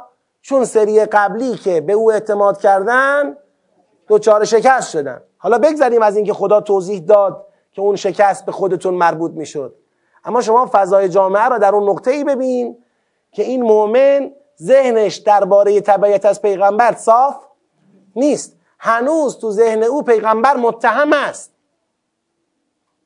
که آقا این پیغمبر گفت آقا خدا 8000 تا ملک میفرسته کمکتون میکنه، ما قبول کردیم، جنگو شروع کردیم، شکست خوردیم. حالا خدا میخواد بگه ان ینصرکم الله فلا غالب لکم. آقا خیال نکنید که پیغمبر وعده نصرت داد، وعده نصرتی که پیغمبر بهتون داد قلابی بود. اگر خدا یاری کند کسی بر شما غلبه نمی کند. پس دفعه قبلی یاری خدا متوقف شد. کجا متوقف شد؟ اونجایی که شماها دچار فشل و تنازع و عصیان شدید. اذا فشلتم حتی اذا فشلتم و تنازعتم و عصیتم، اون موقع یاری خدا متوقف شد. ولی تا قبلش که خدا داشت شما را یاری میکرد. اون وقتی که تحسونهم به اذنه، داشتید دشمن را به اذن خدا ریشه‌کن میکردید. ان ینصرکم الله فلا غالب لکم و ان یخذلکم فمن ذا الذی ینصرکم من بعده. اگر خدا شما را خوار کنه، چه اینکه وقتی شما فشل و تنازع و عصیان کردید این شد، اون وقت کی میخواد شما را یاری کنه به جای خدا؟ پس همچنان فرمول اینه و علی الله فلیتوکل المؤمنون. فرمول همچنان توکل بر الله هست. و ما کان لنبی ان یغل، اینکه شما دارید پیغمبر را متهم به خیانت میکنید و میگید در واقع شکست قبلی ناشی از خیانت پیغمبر بوده، تو جامعه دارن این مطلب رو به عنوان شبهه پراکنده میکنن، این حرف غلطیه. هیچ پیغمبری در جایگاه خیانت نیست. و من یغلل یأت بما غل یوم القیامه، اونی که خیانت کرده فردای قیامت به اون چه خیانتش بوده حاضر خواهد شد. ثم توفی کل نفس ما کسبت و هم لا یظلمون. یعنی ببینید، با توجه به این که به پیغمبر گفت اینا رو ببخش، با اینا مشورت کن، بعد تصمیم بگیر بر خدا توکل کن، مؤمنان هم وظیفه دارن پشت سر تو بر خدا توکل کنن، تو همین سیر داره از پیغمبر رفع شبهه میکنه. اما کانال نبیین آیه 160 درست مستقیما راجع به پیغمبر توش حرفی نیست، اما آیه 160 برای تأمین توکل مؤمنانی است که شک به کی دارن؟ به پیغمبر دارن. چون به قبلش اگر نگاه کنی، به قبلش به پیغمبر گفته تو با اینا مشورت کن، تصمیمتو بگیر، اینا هم وظیفه دارن پشت سر تو بر خدا توکل کنن. اینا مانعشون برای توکل چیه؟ شک به اینه که نکنه توی پیغمبر تو این تصمیم جدید هم دوچاره، مثلا از نظر اونا دوچاره خیانت باشی. خدا میخواد بگه تو هیچ وقت مرتکب خیانت نبودی. کسانی که به پیغمبر شک دارن اینا بدونن مشکل در سری قبلی از پیغمبر نبوده. ما کان لنبی ان یغل. لذا بنده آیه 160 رو ادامه میدونم، 161 رو ادامه میدونم، 162 هم به نتیجه ادامه است. افمن اتبع رضوان الله که من باع بسخط من الله و مأواه جهنم و بئس المصیر. اینجا من اتبع رضوان الله میشه پیغمبر، اون که من باع بسخط من الله میشن خیانتکارا. هم درجات عند الله والله بصیر بما یعملون لقد من الله علی المؤمنین اذ بعث فیهم رسولا من انفسهم یتلو علیهم آیاته و یزکیهم و یعلمهم الکتاب والحکمه و ان کانوا من قبل لفی ضلال مبین اولما اصابتکم مصیبة قد اصبتم مثلیها قلتم انا هذا قل هو من عند انفسکم. خب تا 163 که اومدیم، سر 164 درباره آیه 164 باید با همدیگه مذاکره کنیم که آیا 164 ادامه سیاق جاریه یا 164 شروع سیاق بعدیه. راجب این باید با هم مذاکره کنیم. چی بود شما سوالتون؟ خب الان داره محک میخورن. خدا که اونو بخشید، در خود آیات هم تصریح کرد، دو مرتبه تصریح کرد، هم تو بخش اجمال هم تو بخش تفصیل، که من از اون کوتاهی که تو جنگ اتفاق افتاد، فشل، تنازع و عصیان، اونو چکار کردیم؟ عفو کردیم، اونو بخشیدیم. اما الان دارن محک میخورن. الان پیغمبر داره میگه بیاید جمع شید دو مرتبه ما ادامه بدیم، یعنی باید با یک تاکتیک جدیدی، با یک آرایش جدیدی بریم به جنگ کفار. توی این آرایش جدید بی‌اعتمادی داره موج میزنه، یعنی یک عده میخوان با استناد به گذشته جلوی اعتماد به پیغمبر را برای بار دوم بگیرند. اینجا دیگه خیانت، این دیگه نمیشه، قابل توجیه نیست. یعنی شما آقا ما این همه تحلیل ارائه دادیم، گفتیم که تقصیر خودتون بود این شکست، ربطه به خدا پیغمبر نداشت، الان شما دو مرتبه دارید بر طبل بی‌اعتمادی به پیغمبر میکوبید و این دیگه خیانت، فردا باید بیاد جوابشو بدید. آره پیغمبر خیانت نکرده، اما شما اگر مردم رو به پیغمبر بی‌اعتماد کنید شما خائنید، شما توجیهی برای این کار خودتون ندارید. خب بله میندازم، منتها بعد از اینکه تکلیف سیاق معلوم بشه. بله خب این در دور اول که خوندیم به آیاتش مکرر اشاره کردیم، الان اینجا به زودی بهش میرسیم، به آیاتش میرسیم که پیغمبر داره بازسازی میکنه لشکر رو. اینجایی که گفت واستغفر لهم و شاورهم فی الامر فاذا عزمت فتوکل علی الله ان الله یحب المتوکلین ان ینصرکم الله فلا غالب لکم، این نشون میده که تصمیم بگیر برای ادامه جنگ، خدا یاریتون کنه. میخواد اینا به پیغمبر اعتماد کنن. بعداً رسما میرسیم به این که نگاه کنید، حالا جلوتر که بیایم میفرماید که ما اصابکم یوم التقى الجمعان 166 فباذن الله وليعلم المؤمنین وليعلم الذين نافقوا، منافقان کیان؟ و قیل لهم تعالوا قاتلوا فی سبیل الله او ادفعوا قالوا لو نعلم قتالا لاتبعناكم، یعنی حاضر به تبعیت در بحث قتال نمیشوند. هم للکفر یومئذ اقرب منهم للایمان یقولون بافواههم ما لیس فی قلوبهم والله اعلم بما یکتمون الذین قالوا لاخوانهم وقعدوا، هنوز دست از این فکر ور نداشتن، لو اطاعونا ما قتلوا قل فادروا عن انفسکم الموت ان کنتم صادقین ولا تحسبن الذین قتلوا فی سبیل الله امواتا بل احیاء عند ربهم یرزقون فرحین بما آتاهم الله من فضله و یستبشرون بالذین لم یلحقوا بهم من خلفهم الله خوف علیهم ولا هم یحزنون یستبشرون بنعمت من الله و فضل و ان الله لا یضیع اجر المؤمنین. مؤمنین کیان؟ الذین استجابوا لله والرسول من بعد ما اصابهم القرح، یعنی الان دعوا سر استجابت خدا پیغمبر بعد اون شکسته. یک عده هستن نگاه میکنن به عاقبت کشته شدگان و با تفکر کافرانه میگن این بار هم اگر از پیغمبر اطاعت کنیم چه میشیم؟ کشته میشیم، پس اطاعت نکنیم. یک عده هستن با نگاه به کشته های راه خدا الهام میگیرند که ما هم باید راه شهدا را ادامه بدهیم و استجابت خدا پیغمبر کنیم من بعد ما اصابهم القرح الذين قال لهم الناس ان الناس قد جمعوا لكم فاخشوهم بترسید فزادهم ایمانا و قالوا حسبنا الله و نعم الوکیل. اینا پس همه داره نشون میده که در فضای بازسازی دوباره لشکر، تعریف جدید آرایش جنگی، تاکتیک نظامی، برای ادامه جنگ با کفار پیغمبر. خب حالا راجع به آیه 164 من این مقدار صحبت کنم. ببینید به دید فنی نگاه کنیم، از آیه 162 افمن اتبع رضوان الله کمن باع بسخط من الله و مأواه جهنم و بئس المصیر، 163 هم درجات عند الله و الله بصیر بما یعملون، سیر اتصال بحث به پیغمبر دیگه چی شده؟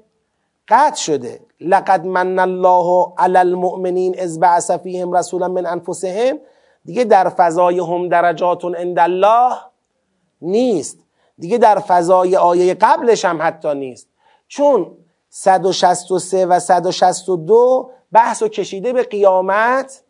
میگه تو قیامت اونایی که در واقع تابع رضوان الهی شدن از اونایی که تابع سخط الهی شدن اینا با هم برابر نیستن، درجات اینا هم در پیشگاه خدا با هم دیگه فرق داره. معمولا وقتی یه بحثی را خدا میکشه به دامنه قیامتی، اون این دامنه قیامتی به منزله چیه؟ جمع بحثه.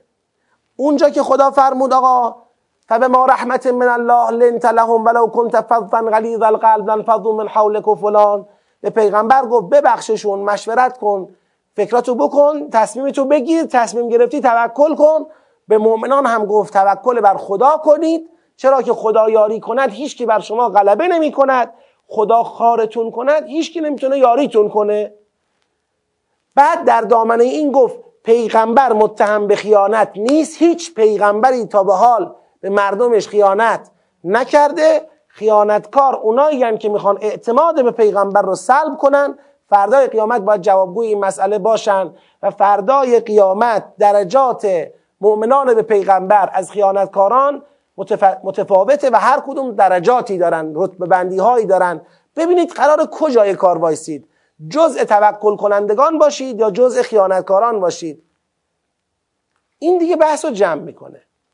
به نظر حقیر از اول لقد من الله علی المؤمنین اذ بعث فیهم رسول، بله اینجا با تلیعه یک آیه درباره پیغمبر میخواد وارد بحث دیگری بشه که آقا شما الان مصیبت بهتون خورده میخواید این مصیبت رو بندازید گردن پیغمبر، نه، این مصیبت گردن خودتونه، به اذن الله بوده و فلسفه این مصیبت تفکیک مؤمن و منافق بوده. اون مصیبت اتفاق افتاده تا امروز مؤمن و منافق شما از هم چی بشه؟ تفکیک بشه. مؤمن اونایین که به پیغمبر اعتماد میکنن، با الهامگیری از شهدا در راه خدا قتال میکنن. منافق اونایین که با ترس از کشته شدن در میدان جنگ از یاری دوباره پیغمبر و همراهی با پیغمبر سر باز میزنن. یعنی به نظر حقیر میرسه آیه 164 بیش از آن که بخواد تکمله و تتمه‌ای برای سیاق سابق باشه، سرآغازی برای سیاق جدیده. با اینکه سیاق جدید فحوای مسئله سیاق جدید با سیاق قبلی یکیه، اما ادامشه. تو سیاق قبلی مسئله تصمیم گیری پیغمبر و لزوم همراه شدن با پیغمبر مطرحه، تو این سیاق مسئله فلسفه اون شکست که امتحان تفکیک مؤمن و منافق است این مطرحه. بنابراین بنده در آیه 164 نظرم بر جدایی سیاقه. حالا اگه مطلبی دارید بفرمایید. ممنونم. حالا یک بار دیگه با توجه به فرمایشاتی که مطرح کردید مطلب رو بیان دوباره براش ارائه میدم. ببینید ما در تشخیص سیاق مکلفیم هر آیه ای را با آیه قبلش و یا جمله قبلش هر کدام که اوسع باشد بسنجیم، هر کدام که بزرگتر باشه، و اگر با آیه و یا جمله قبل هر کدام که اوسع بود اتصالی نداشت یعنی شروع سیاق جدید است. این قاعده و قانون ما در سیاق شناسی. با این قاعده و قانون لقد من الله علی المؤمنین اذ بعث فیهم رسولا را به هم درجات عند الله و الله بصیر بما یعملون وصل کنید. یعنی ما به هم درجات عند الله داریم مقایسه میکنیم. بله اگر ما بخوایم تحلیل کنیم تحلیلا این آیه مثل آیه صدر این سیاق فبما رحمت من الله لنت لهم ولو كنت فظا غلیظ القلب، بله تحلیلا با اون آیه در یک راستاست. اما شیوه سیاق شناسی ما این نیست که ما معتقدیم با سیاق شناسی تحلیلی و پل زدن بین آیات در سیاق شناسی خلط مبحث اتفاق میفته. هدف ما از سیاق شناسی شناختن مرزهای مفهومی کلامه برای جنبندی دقیق تر.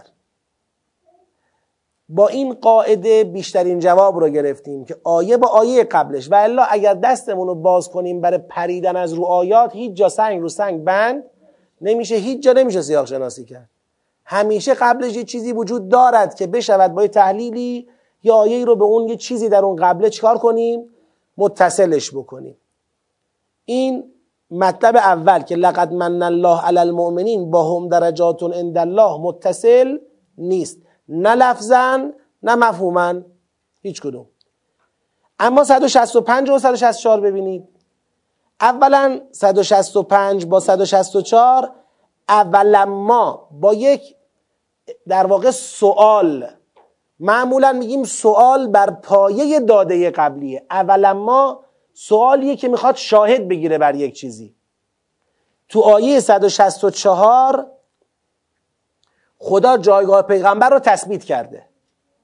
حالا در آیه 165 میخواد یه سوال بر پایه این تثبیت بپرسه، بگه با توجه به این که خدا منت سرتون گذاشته پیغمبری چنین و چنان برای شما مبعوث کرده، آیا بازم قراره اگر مصیبتی به شما اصابت کرد اونم مصیبتی که دو برابرش را قبلا خودتون به دشمن زدید، آیا قراره اگر مصیبتی به شما اصابت کرد بگید انا هازا و در واقع با انا هازا تقصیر رو بندازید گردن پیغمبر؟ قل هو من عند انفسکم. این قل هو من عند انفسکم در مقابل تفکر جاری است که هو من عند رسول، پیغمبر تقصیرکار بوده. اون اناهازایی که مؤمنان داشتن تو این فضا تو دهنا میچرخوندن این بود که این شکست تقصیر کیه؟ پیغمبره. میگه آقا پیغمبر که لقد من الله علی المؤمنین اذ بعث فیهم رسولا من انفسهم، حالا قراره یه مصیبتی وارد شده تقصیر بندازید گردن پیغمبر؟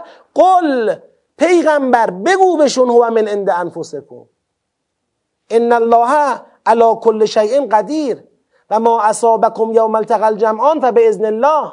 پس ببینید هم لفظاً واو عطف 165، همزه استفهام اول 165، اینا همه داره نشون میده که 165 بر پایه 164 دارد حرف میزند.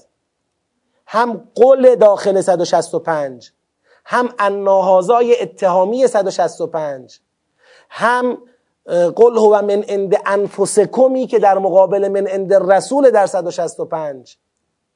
همه اینا میگه 165 به 164 وصله. اما 164 نه عطف دارد، نه لفظا نه مفهوما به 163 متصل نیست، سیاق جدا میشه. بله، توضیح شما را محترم میدونم، استدلال شما را فاقد اعتبار. اونجایی که میگید مثلا والله بصیر به ما یعملون رو میخوایم وصل کنیم به آیه مثلا 164، یه تحلیل فقط ارائه میدید. یعنی ما تو 164 یا تو 163 نشانه لفظی بر این تحلیل نداریم. هم درجات عند الله والله بصیر به ما تعملون. لقد من الله علی المؤمنین اذ بعث فیهم، یعنی لحن آغاز تو 165 موج میزنه، لحن پایان هم تو 163 لحن آغاز در 164 موج میزنه، لحن پایان هم در 163 موج میزنه. و بعد ما به 164 لفظاً و مفهوماً تو آیات بعدش به شدت محتاجیم، چون اگر دقت کنید همون آیات بعد میرسه به اون جایی که میگه میخواد مؤمن و منافق رو جدا کنه. منافق اینه، مؤمن کیه؟ اونی که الذین استجابوا لله و الرسول. یعنی تهش ارجاع به همون صدره. یعنی تو اون آیات بعدی هم میخواد بگه هدف اینه که آقا این پیغمبر رو باید اجابت کنید، مشکل خودتون رو گردن این نندازید. خب حالا پس از آیه 159 تا 163 را به عنوان یه سیاق شناختیم. بخونیم: فبما رحمت من الله لنت لهم ولو كنت فظا غلیظ القلب لانفضوا من حولك فاعف عنهم واستغفر لهم وشاورهم في الامر فاذا عزمت فتوکل على الله ان الله يحب المتوکلین ان ینصركم الله فلا غالب لكم وان يخذلكم فمن ذا الذي ينصركم من بعده وعلى الله فليتوکل مؤمنون. ببینید، اولا تو این قسمت که به پیغمبر داره دعوت میکنه که پیغمبر فاعف عنهم، یه تعریفی از پیغمبر ارائه میده، میگه تو الحمدلله به لطف پروردگار، به رحمت پروردگار تو آدم نرمی هستی. لنت لهم، با مؤمنین لینی، نرمی، نرم خو هستی. و اگر فظ بودی، غلیظ القلب بودی، سخت بودی، دل سفتی در قبال مؤمنین داشتی، اون وقت باعث میشد مؤمنین از دور تو چی بشن؟ این داره به پیغمبر گرام میده، سخت بگیری میرنا. تو نرمخو هستی، سخت بگیری، اما سختگیر اگر بودی چیکار میکردن؟ پراکنده میشدن. درسته حق با توه، درسته اونا بی جهت دارن تو را متهم میکنن، اما هنوز همون پیغمبری باش که رو نرم خویی جلو میره. لذا فاعف عنهم، ببخششون، و استغفر لهم، طلب مغفرت کن براشون، و شاورهم فی الامر، باشون در امر مشورت کن. فاذا عزمت، اما نمیخوای منفعل بشی، یا در مقابلشون تصمیم با خودته. فاذا عزمت فتوکل علی الله ان الله یحب المتوکلین. یعنی تو این آیات اونی که تا اینجا اونی که برجسته است دعوت پیغمبر به عفو و مغفرت و عفو و استغفار و مشورت و اینا است. بنده فضای سخن رو اینجور میبینم که فقط اینطور نگاه نکنید که بله الان مؤمنانند که به پیغمبر بی‌اعتماد شدند، پیغمبرم احتیاج به دلداری داره تا دوباره به این مؤمنانی که باعث این شکست بودن چیکار کنه؟ دلش گرم بشه، اینا رو ببخشه، برای اینا از خدا طلب مغفرت کنه، حاضر بشه دوباره با اینا در امر مشورت کنه، اینا رو قاطی کنه. یعنی خدا داره آشتی میده. اصطلاحا یه طرف ماجرا مؤمنانی هستن که ذهنشون راجع پیغمبر صاف نیست، یه طرف ماجرا پیغمبریه که دلش با این مؤمنان باید صاف بشه که آخه بابا اینا با این تخلفشون، من این همه زحمت بکش، این همه لشکر رو سازماندهی کن، این همه بزرگان لشکر من رفتن، به خاطر چی؟ به خاطر کوتاهی اینا. این آیات دعوت پیغمبر است، منتها بر چه پایه‌ای؟ اگه نگاه کنید و ما کان لنبی ان یغل، یعنی درست در فضایی که پیغمبر متهم به خیانت است، خدا توقع دارد که پیغمبر را، دل پیغمبر را با مؤمنین چیکار کنه؟ صاف کنه، گرم کنه، نرم کنه، آماده کنه که پیغمبر دوباره به مؤمنین رو کنه. این فضای سخنشه.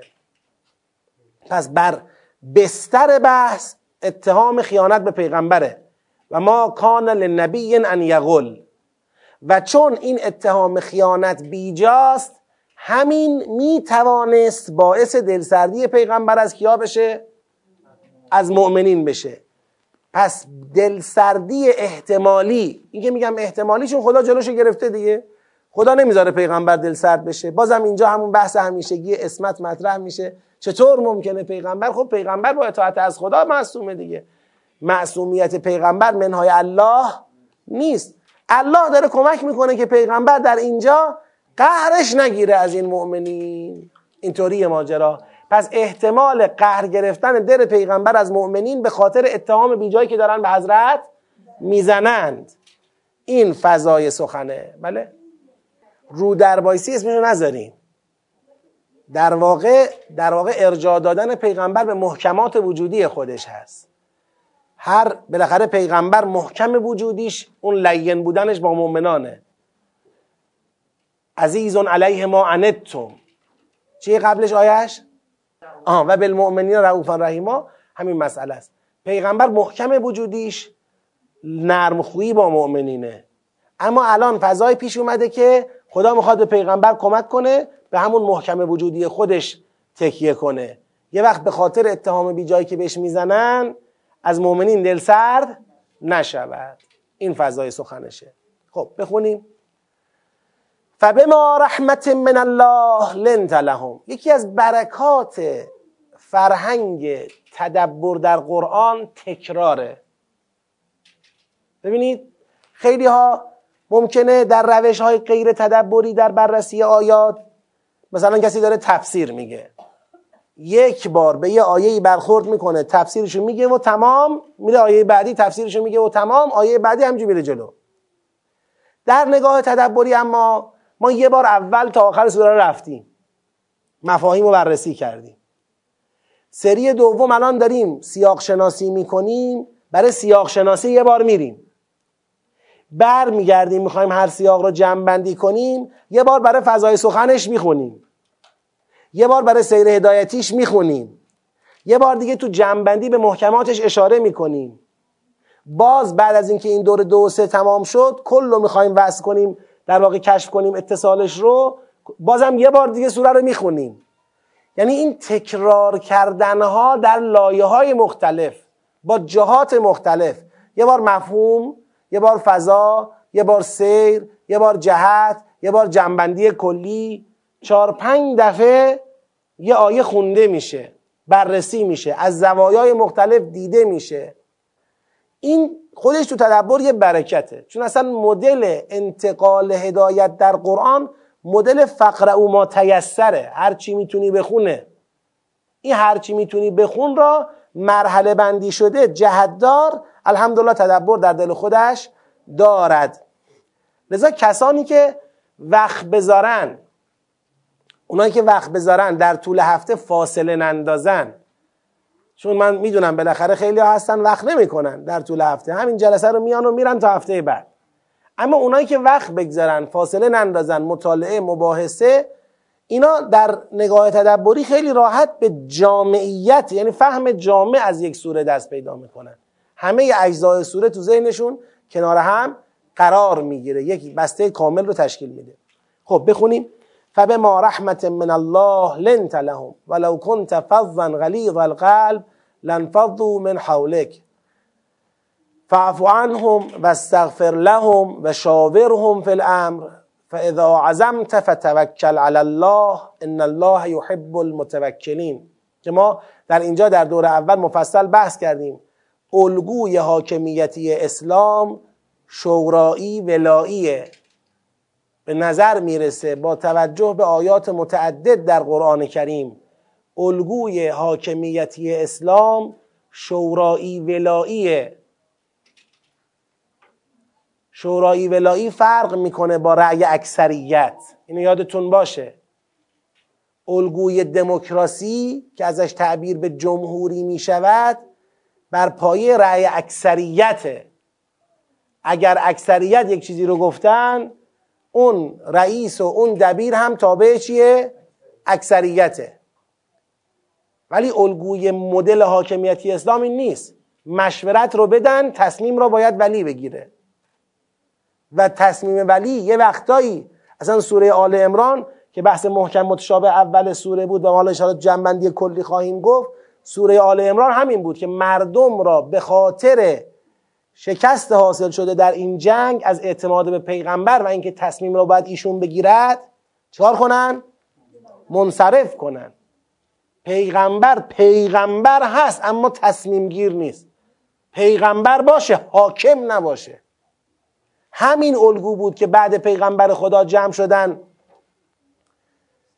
در مقابل حضرت زهرا. وقتی حضرت زهرا در مسجد پیغمبر خطبه میخواند، اون نفر اولی که جایگاهی که به ایشون متعلق نبود را غصب کرده بود، ایشون در مقابل حضرت زهرا گفت شما علمتون، خاندان وحی بودنتون، شرافتتون، نجابتتون، عظمتتون برای ما همه ثابته، ما شما را قبول داریم، هیچ کس به گرد پای شما نمیرسه.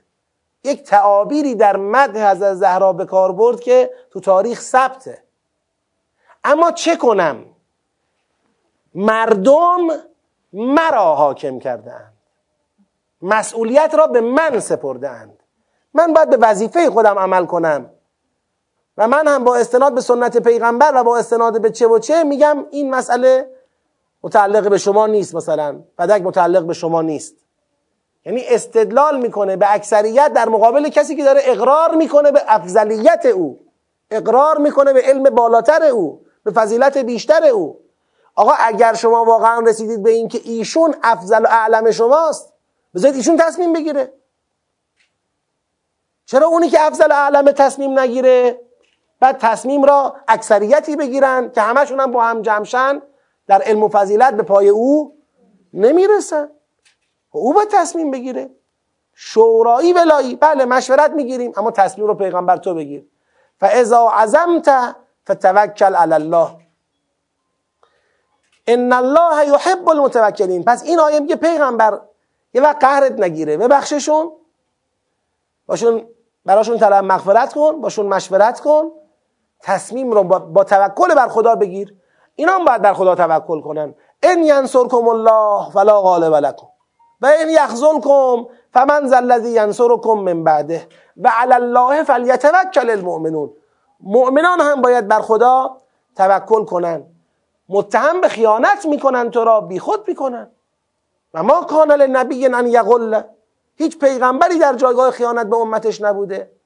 و من یغلل یأت بما غل یوم القیامه، اونی که خیانت میکند فردا باید با سند خیانت خودش بیاد، باید با اون وبال خیانت خودش در روز قیامت حاضر بشه.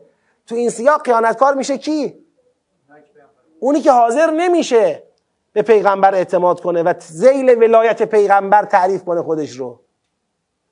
ثم توفی کل نفس ما کسبت و هم لا یظلمون افمن اتبع رضوان الله. این اتبع ها رو بعدن کار داریم ما تو دور آخر. اتبع ما خیلی تو این سوره داریم، اتباع رسول، اتباع رضوان الله در مقابل اتباع متشابهات. افمن اتبع رضوان الله کمن باع بسخط من الله و مأواه جهنم و بئس المصیر. آیا اونی که تابع رضوان الهی بشه با ولایت پذیری از پیغمبر، اون مانند کسیه که با تخلف از ولایت پیغمبر خود را مشمول سخط خدا قرار بده و مأوای او جهنم بشه که بعد بازگشتگاهیه؟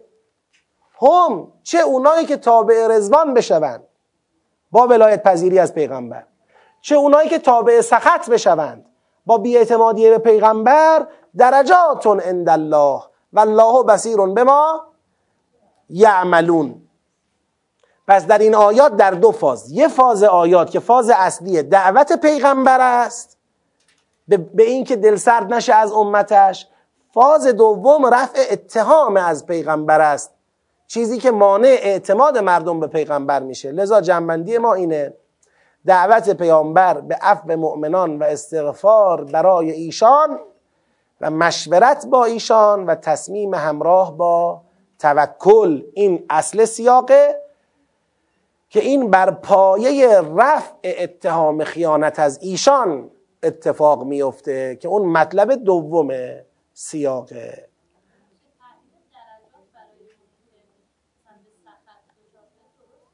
تعبیر درجات یه معنی عام داره، یه معنی خاص. معنی عامش اعم از درجات مثبت و منفیه، معنی خاصش فقط درجات مثبته. اگر یه جایی گفت درجات و درکات، درجات میشه مال مثبت، درکات میشه مال منفی. اگر یه جا گفت درجات یعنی اعم دیده، درجه بندی رو دیده دیگه، صرف نظر از مثبت و منفی. هم درجاتون عند الله. ان شاء الله که موفق و مؤید باشید. شما رو به خدای بزرگ میسپارم، در پناه پروردگار و مأنوس با قرآن و فرهنگ ناب اهل بیت علیهم السلام باشید. شادی ارواح طیبه شهدا، روح پرفتوح امام امت، علما، صلحا، گذشتگان از جمع حاضر و اینکه هممون و این بزرگواران مشمول شفاعت مقبوله حضرت زهرا سلام الله علیها باشیم. اجماعاً صلواتی ختم بفرمایید.